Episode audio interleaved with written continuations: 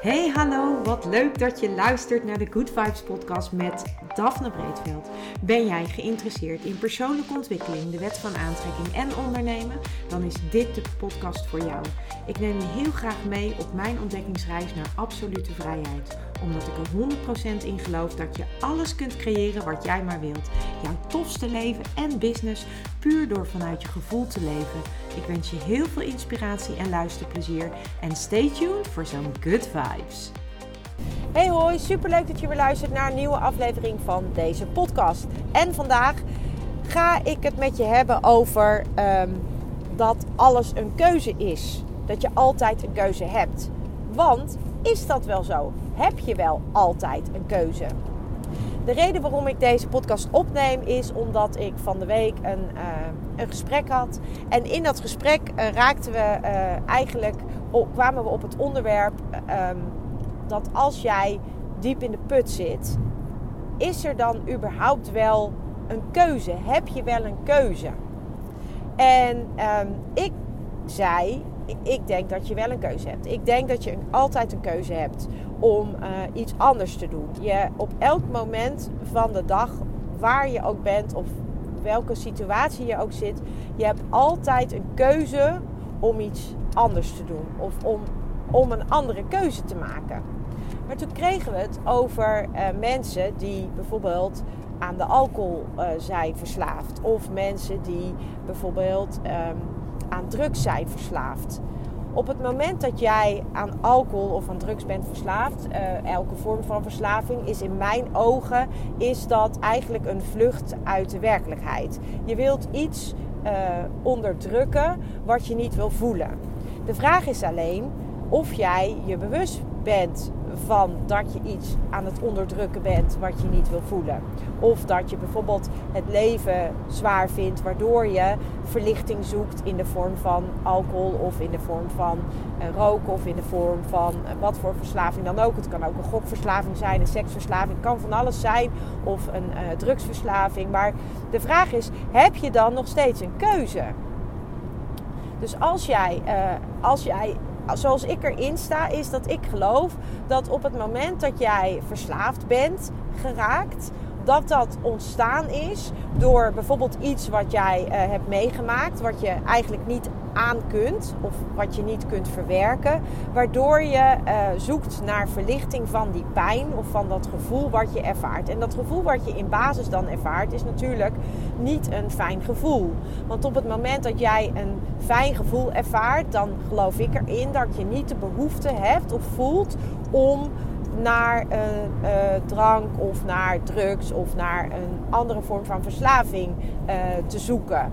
En ik denk ook dat een verslaving niet ontstaat uh, omdat je verslaafd wil raken, maar ik denk dat dat geleidelijk ontsta ontstaat. Ik denk uiteindelijk dat in basis niemand verslaafd wil raken aan iets, wat het dan ook is. Uh, je kunt ook verslaafd raken aan aandacht of verslaafd aan, aan, aan, aan, aan middelen. Aan, je kunt verslaafd raken aan eten, je kunt verslaafd raken aan uh, ontwikkeling. Het, het, is van alles. Maar ik denk altijd dat verslaving een bepaalde vorm van vluchtgedrag is voor iets wat jij niet onder ogen wilt zien of kunt zien. Of iets wat je niet kunt verwerken. Of een pijn die je met je meedraagt. Of iets wat gebeurd is waar je, waar je gewoon niet weet hoe je daarmee om moet gaan. En dan um, geeft een verslaving, een vorm van verslaving. En ik neem even het voorbeeld van alcohol. Omdat ik dat eigenlijk voor de makkelijkste vind om uit te leggen. Maar op het moment dat jij een enorme pijn voelt of, uh, of uh, ja, iets ervaart wat je niet wil voelen of wat je lastig vindt of waar je niet goed weet hoe je daarmee om moet gaan. En die alcohol, uh, als jij die drinkt, dan verzacht dat die pijn. Dan voel je je beter en uiteindelijk wordt alcohol dan misschien wel iets wat je dagelijks of misschien wel uh, ja, gewoon uh, heel veel nodig hebt om eigenlijk dat gevoel wat er in basis is te onderdrukken. Maar omdat dat gevoel wat er in basis is een negatief gevoel is, is het natuurlijk de vraag, als je dat gaat uh, voeden eigenlijk, of gaat, ja, gaat onderdrukken als het ware met alcohol, dan uh, wordt dat gevoel wordt minder heftig. Of dat kan misschien wel naar de achtergrond verdwijnen.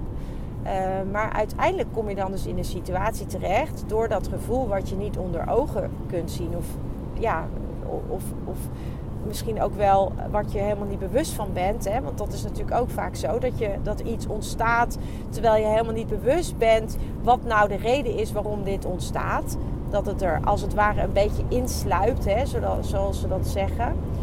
Dan, ehm, dan ben je dus eigenlijk al gestart vanuit een enorm negatieve emotie. Of een lager trillende emotie moet ik zeggen. En dat noem ik een negatieve emotie negatieve emotie is nooit een emotie die je weg wil duwen. Ehm, tenminste niet, uh, die wil je wel wegduwen, want die wil je eigenlijk niet voelen.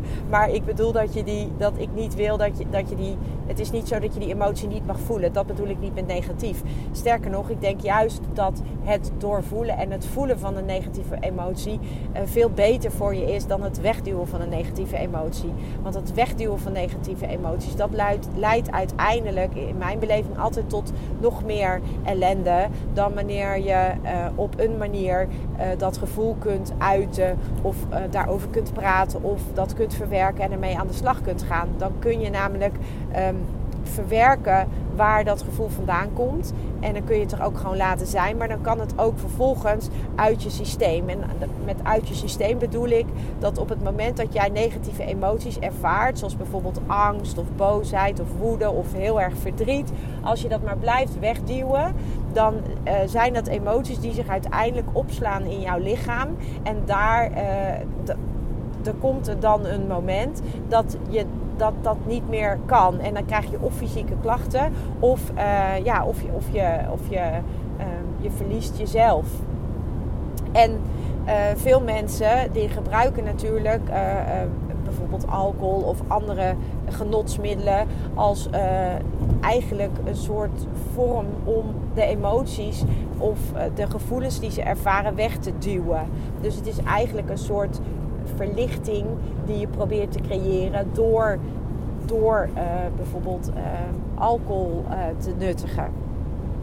En veel mensen drinken natuurlijk ook gewoon een wijntje bij het eten, vinden dat gezellig of leuk. maar dat is niet de soort waar ik het nu over heb. Waar ik het over heb, dat zijn de mensen die dus alcohol of drugs of andere genotsmiddelen of andere vormen van verslaving hebben.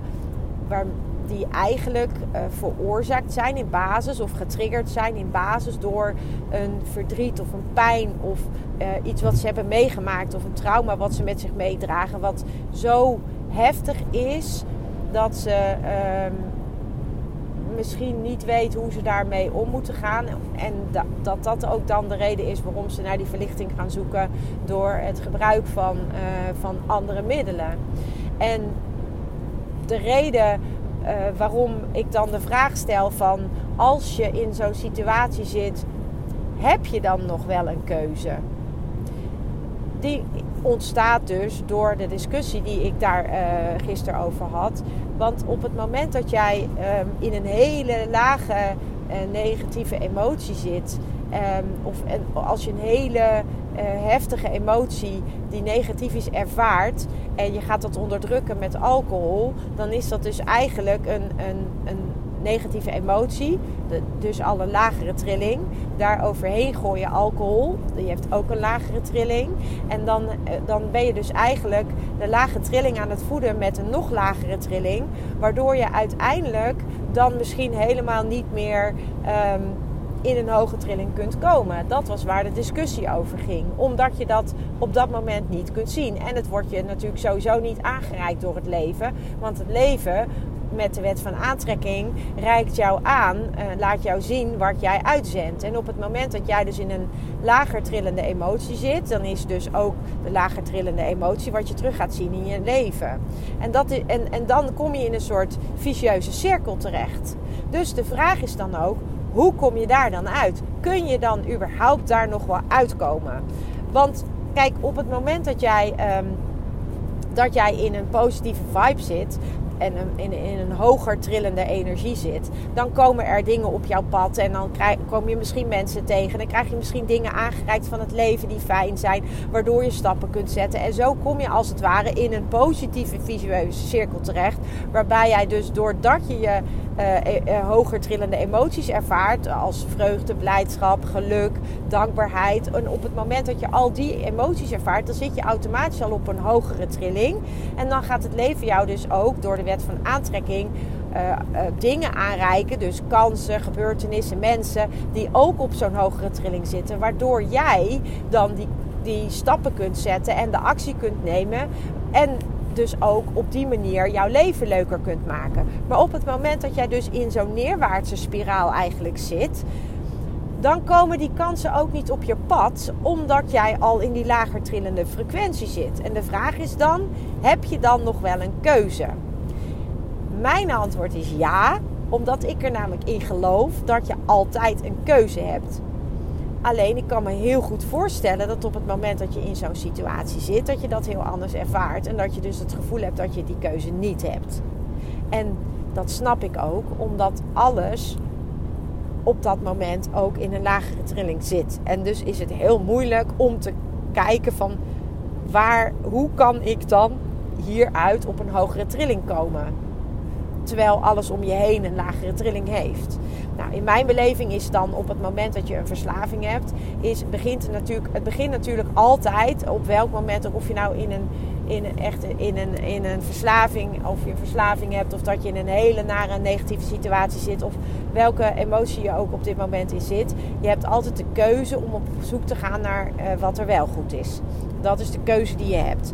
Maar die, voordat je die keuze kunt maken en voordat je kunt zien dat je die keuze hebt, zul je wel bewust moeten worden van wat er aan de hand is. Dus je zult eerst bewust moeten worden van de situatie waar je in zit. Het zou ook heel mooi zijn uh, dat je bewust wordt van um, de emoties die je probeert te, ja, eigenlijk te, probeert te verdoven of probeert weg te duwen door je verslavingsgedrag. En op het moment dat je dat kunt gaan zien, dat je kunt gaan zien van hé, hey, maar ik ben eigenlijk mijn verdriet aan het wegdrinken of ik ben eigenlijk uh, drugs aan het gebruiken omdat ik me zo ellendig voel op dit moment en omdat ik me zo ellendig voel in deze wereld. Of ik ben um, gokverslaafd geworden omdat ik me zo eenzaam voel. Of um, ik ben gameverslaafd omdat ik me zo eenzaam voel. Of omdat ik me niet gezien en gehoord voel. En dat, al, al die verslavingen, daar zit altijd, in mijn beleving in ieder geval, een trigger en een emotie achter. Altijd. En uh, de trigger kan iets heel uh, verschrikkelijks zijn geweest. Het kan ook iets heel kleins zijn geweest. Het kan een trauma, het kan van alles zijn geweest. Uh, maar er is iets gebeurd waardoor jij de keuze hebt gemaakt om alcohol te nemen of om, um, om, uh, ja, om, om die verslaving te ontwikkelen. En een verslaving ontwikkel je, uh, denk ik, doordat je emoties aan het wegduwen bent. En uh, op het moment dat je weet dat je dat aan het doen bent en op het moment dat je je dat realiseert, dan kun je een andere keuze maken. Maar op het moment dat jij je dat dus niet realiseert en op het moment dat jij dus niet doorhebt en je niet bewust bent van wat je eigenlijk aan het doen bent. En dat je dus iets aan het wegduwen bent of aan het, aan het verdoven bent. Dan, um, ja, dan, dan is het heel moeilijk om een andere keuze te maken. Omdat je die dan op dat moment niet kunt zien. En als jij dus het wel gaat zien, vanaf dat moment kun je ook een andere keuze maken. En dat maakte de discussie zo interessant, omdat we daar een tijdje over hadden. En toen dacht ik, ja, nee, ik, in eerste instantie bleef ik heel erg eh, op, mijn, uh, ja, op hoe ik dat ervaar, dat je altijd een keuze hebt. En in basis heb je ook altijd die keuze. Maar ik geloof er wel in, en dat heeft echt te maken uh, met de discussie die we daarover hadden, dat, um, dat op het moment dat jij zelf heel diep in zo'n situatie zit, dat het, zolang als jij niet bewust bent van uh, dat jij diep in de situatie zit, of dat je dat niet wil zien, of dat je dat inzicht niet hebt, En dat je, eh, dan, dan is het heel lastig om daaruit te komen. En dan heb je misschien soms wel hulp nodig van anderen om daaruit te kunnen komen. Of om dat inzicht te krijgen of om die bewustwording te krijgen. En uh, soms uh, heb je die bewustwording op een hele harde manier nodig.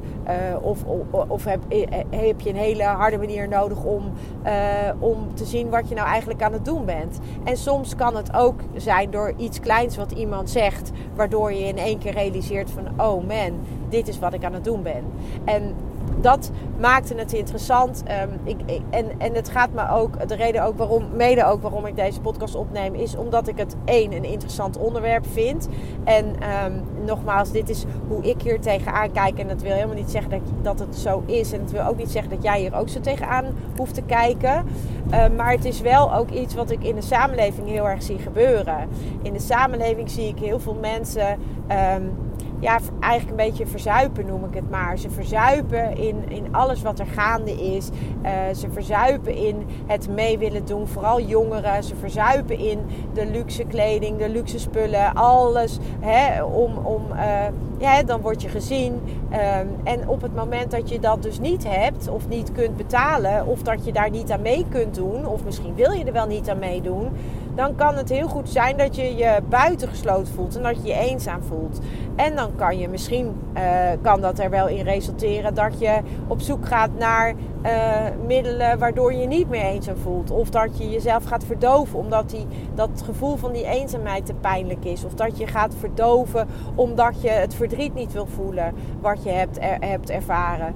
En dat is in mijn ogen zo super belangrijk dat wij als mensen oog hebben voor wat er om ons heen gebeurt. En dat we oog hebben voor de jongeren die struggelen. Dat we oog hebben voor de mensen die eenzaam zijn. Dat we, um, dat we een helpende hand bieden als het nodig is. En dat we, gewoon, dat we er gewoon voor elkaar zijn. En dat we die verbinding weer aangaan. En dat we als we iemand zien die struggelt, dat we, dat we dat we er ook zijn voor die persoon. En zijn wil niet zeggen dat je die persoon, uh, dat je dag en nacht bij die persoon hoeft te zijn. Maar je kan er ook zijn door gewoon um, een vriendelijk praatje te houden. Of om, om oprecht de vraag te stellen hoe het met iemand gaat. En ook oprecht geïnteresseerd te zijn in het antwoord wat die persoon geeft. En dan denk ik dat we met z'n allen gewoon, uh, al zijn het maar hele kleine dingetjes, dat wij dus de dag van een ander kunnen maken. Puur doordat we uh, de aandacht aan iemand geven. Of doordat we die oprechte interesse hebben. En ja, ik. ik um, en, en de discussie um, raakte me omdat ik dacht van ja, weet je, tuurlijk heb je altijd een keuze. Dat is hoe ik het zie. Maar ik kan me ook voorstellen dat je zo uh, jezelf verloren bent of uh, jezelf verliest, dat je niet meer kunt zien dat je die keuze hebt. En dat je ook elke dag een andere keuze kunt maken. En, en dat, dat wil niet zeggen dat je dat alleen hoeft te doen. Dat kun je ook met hulp doen. Maar, maar die is er wel. En um, alleen als, als je nooit, als je niet de hand uitgereikt krijgt of aangereikt krijgt. En als je niet. Um, en als mensen je niet zien of niet horen, dan is het moeilijker. Dus um, mocht je dit luisteren, dan hoop ik dat je misschien denkt van oké, um, misschien herken je wel iemand hierin. Of misschien denk je van oh oké, um, ik zie dat anders. Uh, misschien, ja, misschien zie je, kijk je überhaupt hier wel heel anders tegenaan. Dat mag allemaal natuurlijk, is ook allemaal helemaal goed. Maar ik zou het gewoon zo mooi vinden als we wat meer aandacht hebben voor, me, voor de ander. En dat we, um, zonder dat we dat misschien doorhebben, um, de dag van een ander ietsje leuker kunnen maken. Door, um, door te glimlachen of door een oprechte vraag te stellen of door die oprechte aandacht. En daar, dat is waar ik heel erg in geloof. En ik geloof ook dat als we dat allemaal een klein beetje doen, dat de wereld dan allicht een stukje mooier wordt. En zeker in deze tijd waarin er toch heel veel mensen zijn die het zwaar hebben, die het moeilijk hebben, denk ik dat het heel mooi is als, als je. Um, door iets kleins te doen, uh, iets heel groots voor een ander kunt betekenen. Dus uh, de uitnodiging voor jou, uh, mocht jij dit geluisterd hebben helemaal. Dank je wel daarvoor.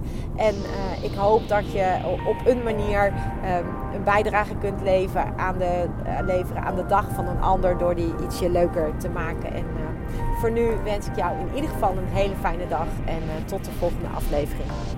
Ja, lieve mensen, dat was het weer voor vandaag. Dankjewel voor het luisteren. Ik hoop dat ik je met deze aflevering heb weten te inspireren. Wil je nu meer inspiratie? Abonneer je dan vooral gratis op deze podcast. En ik zou het helemaal fantastisch vinden als je een review zou willen achterlaten, zodat ik ook voor anderen goed te vinden ben in de iTunes en Spotify lijsten en daardoor nog meer mensen kan inspireren. Dankjewel voor nu en geniet van je dag.